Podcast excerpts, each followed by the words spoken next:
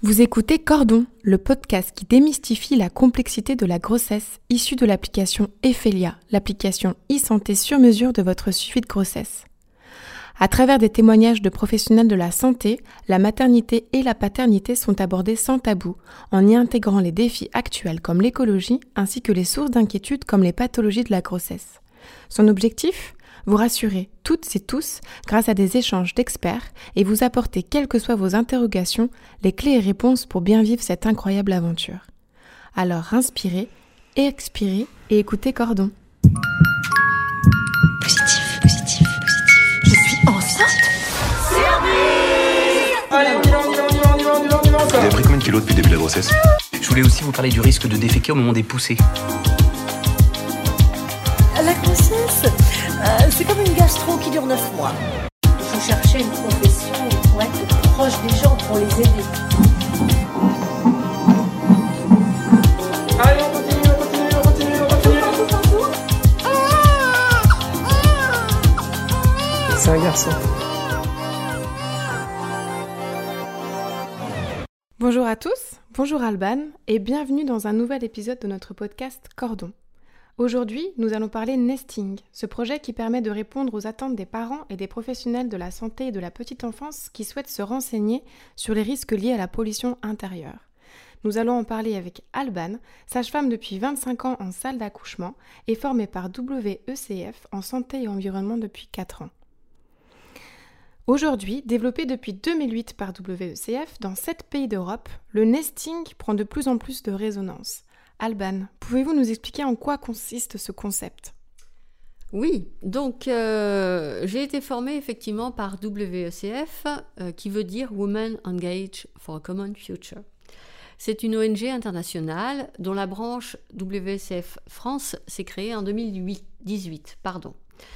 Euh, la mission de WECF, c'est d'agir, et je les cite, pour construire avec les femmes un monde sain, durable et équilibré.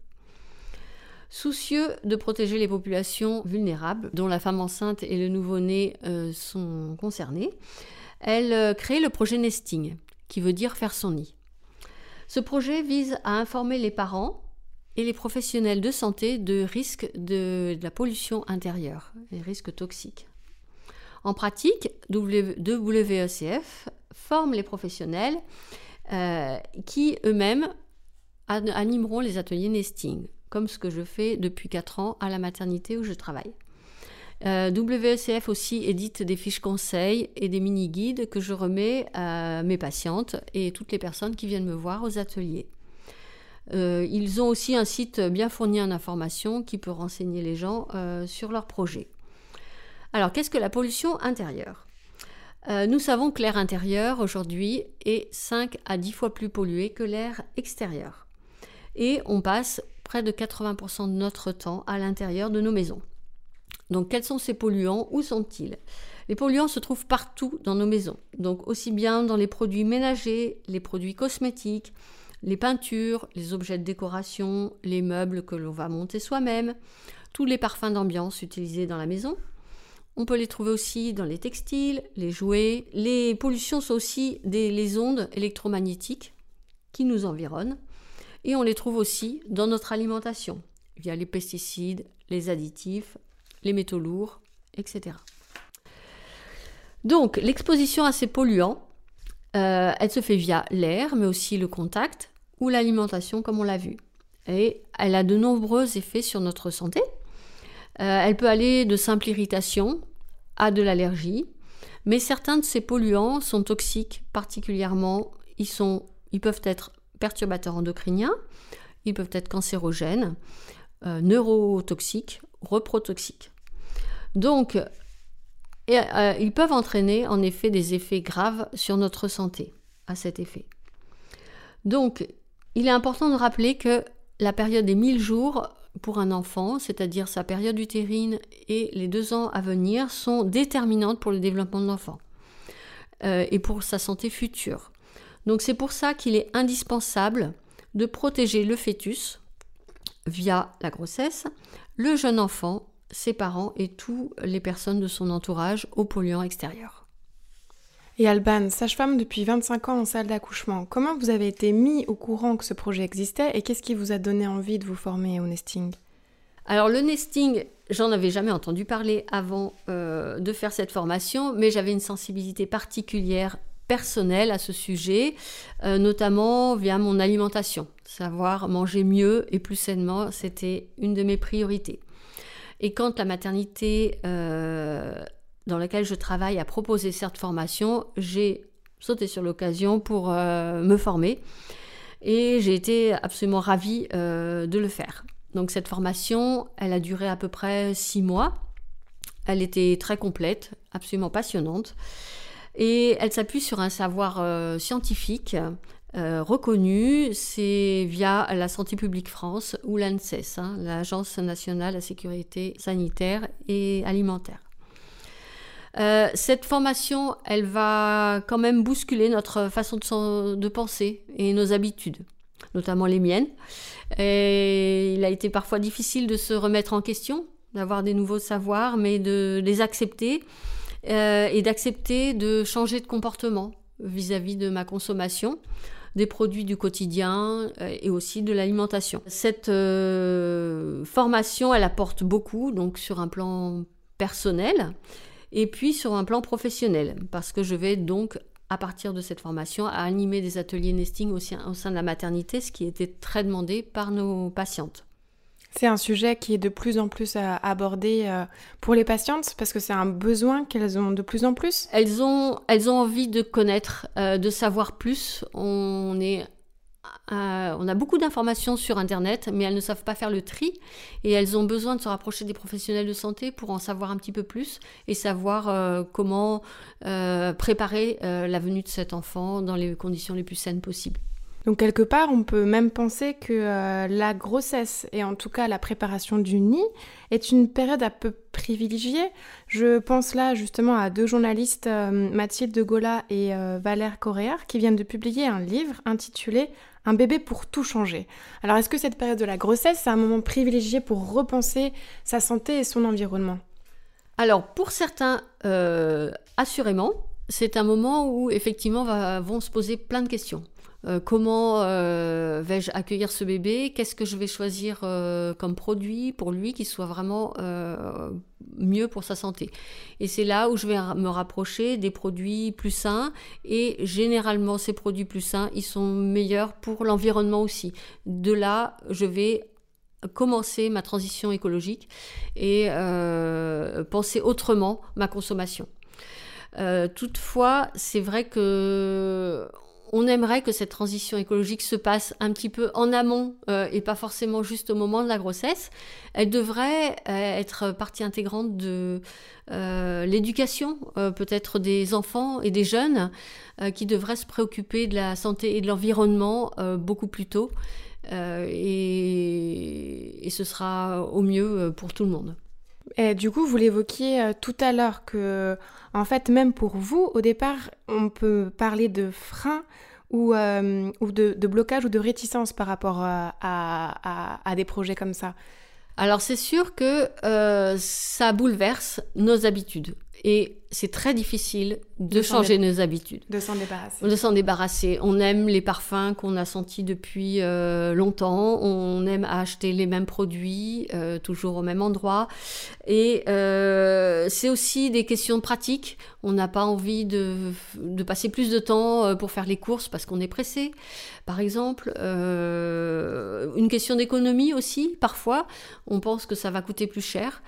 Euh, pour changer, de changer de produit, alors qu'on s'est rendu compte euh, lors de cette formation, et moi personnellement, euh, mon budget au niveau ménage ou cosmétique a nettement diminué, parce que c'est on utilisait des produits beaucoup plus sains, mais beaucoup plus simples, et beaucoup moins de produits. Hein, comme le savon noir et le vinaigre blanc, ça coûte pas grand chose, et c'est suffisant pour nettoyer toute la maison.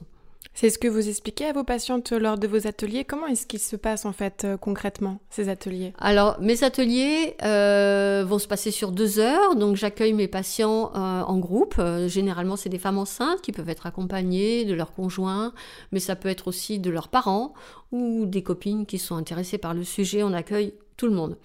Et je vais leur faire dessiner, schématiser un petit peu leur maison.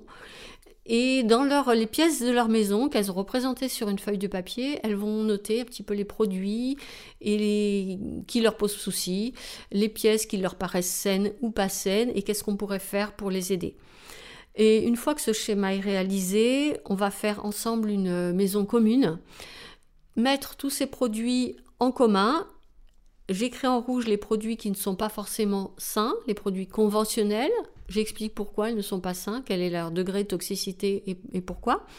Et ensuite, on, voit ensemble, on trouve ensemble des alternatives avec nos patientes qui ont déjà essayé d'autres produits ou qui ont des idées sur euh, comment faire le ménage plus sainement, etc. Donc voilà, on, on cherche des alternatives, on ne laisse jamais quelqu'un sans solution.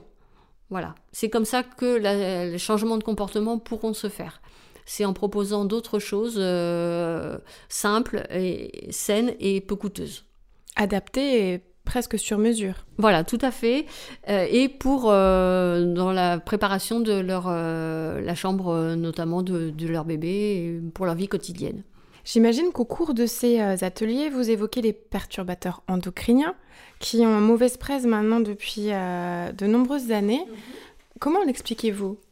Alors, les perturbateurs endocriniens sont effectivement des substances chimiques qui sont présentes dans de nombreux euh, objets de la vie quotidienne. Euh, elles sont présentes dans les produits d'entretien pour faire le ménage, dans les cosmétiques, dans les plastiques, euh, dans tous les revêtements, les, les peintures, les pesticides aussi qu'on trouve via l'alimentation éventuellement. Donc ces perturbateurs endocriniens imitent les hormones naturelles et perturbent nos tissus et nos cellules cibles. Donc ça va gêner, bloquer la réponse de ces cellules et créer un déséquilibre dans notre corps et générer des problèmes de santé. Donc euh, la période d'exposition, elle est déterminante, c'est-à-dire pendant la grossesse, la petite enfance et l'adolescence, il faut particulièrement se protéger de ces perturbateurs endocriniens. Euh, on peut malheureusement constater ces dernières années euh, beaucoup de malformations congénitales, euh, d'augmentation de ces malformations congénitales, une augmentation des troubles neurologiques ou troubles du comportement de l'autisme chez l'enfant, des cancers hormonodépendants, diabète, obésité et une augmentation de l'infertilité chez les jeunes couples. Donc c'est pour ça qu'il faut vraiment choisir ces produits de consommation courante et se protéger des perturbateurs endocriniens qui pourraient s'y cacher. Du coup, Alban, vous parlez euh, santé. Et euh, de plus en plus, on entend euh, les personnes dire souhaiter une prise en charge de leur santé moins médicalisée. Vous êtes vous-même formé en acupuncture. Qu'est-ce que vous pensez de ce sujet? C'est vrai que c'est quelque chose qu'on entend tous les jours. Les patientes enceintes souhaitent un accompagnement moins médicalisé. Alors, ce que je leur dis, c'est quand même qu'aujourd'hui, on a la chance de vivre dans un pays euh, où la technique de soins est euh, performante, développée et accessible à tous. Donc il ne faut pas perdre de vue qu'on a cette chance-là et qu'il faut l'utiliser à bon escient. Euh, l'acupuncture, c'est pour moi comme l'ostéopathie, la phytothérapie, la sophrologie, la méditation, il y a plein plein de, de médecines.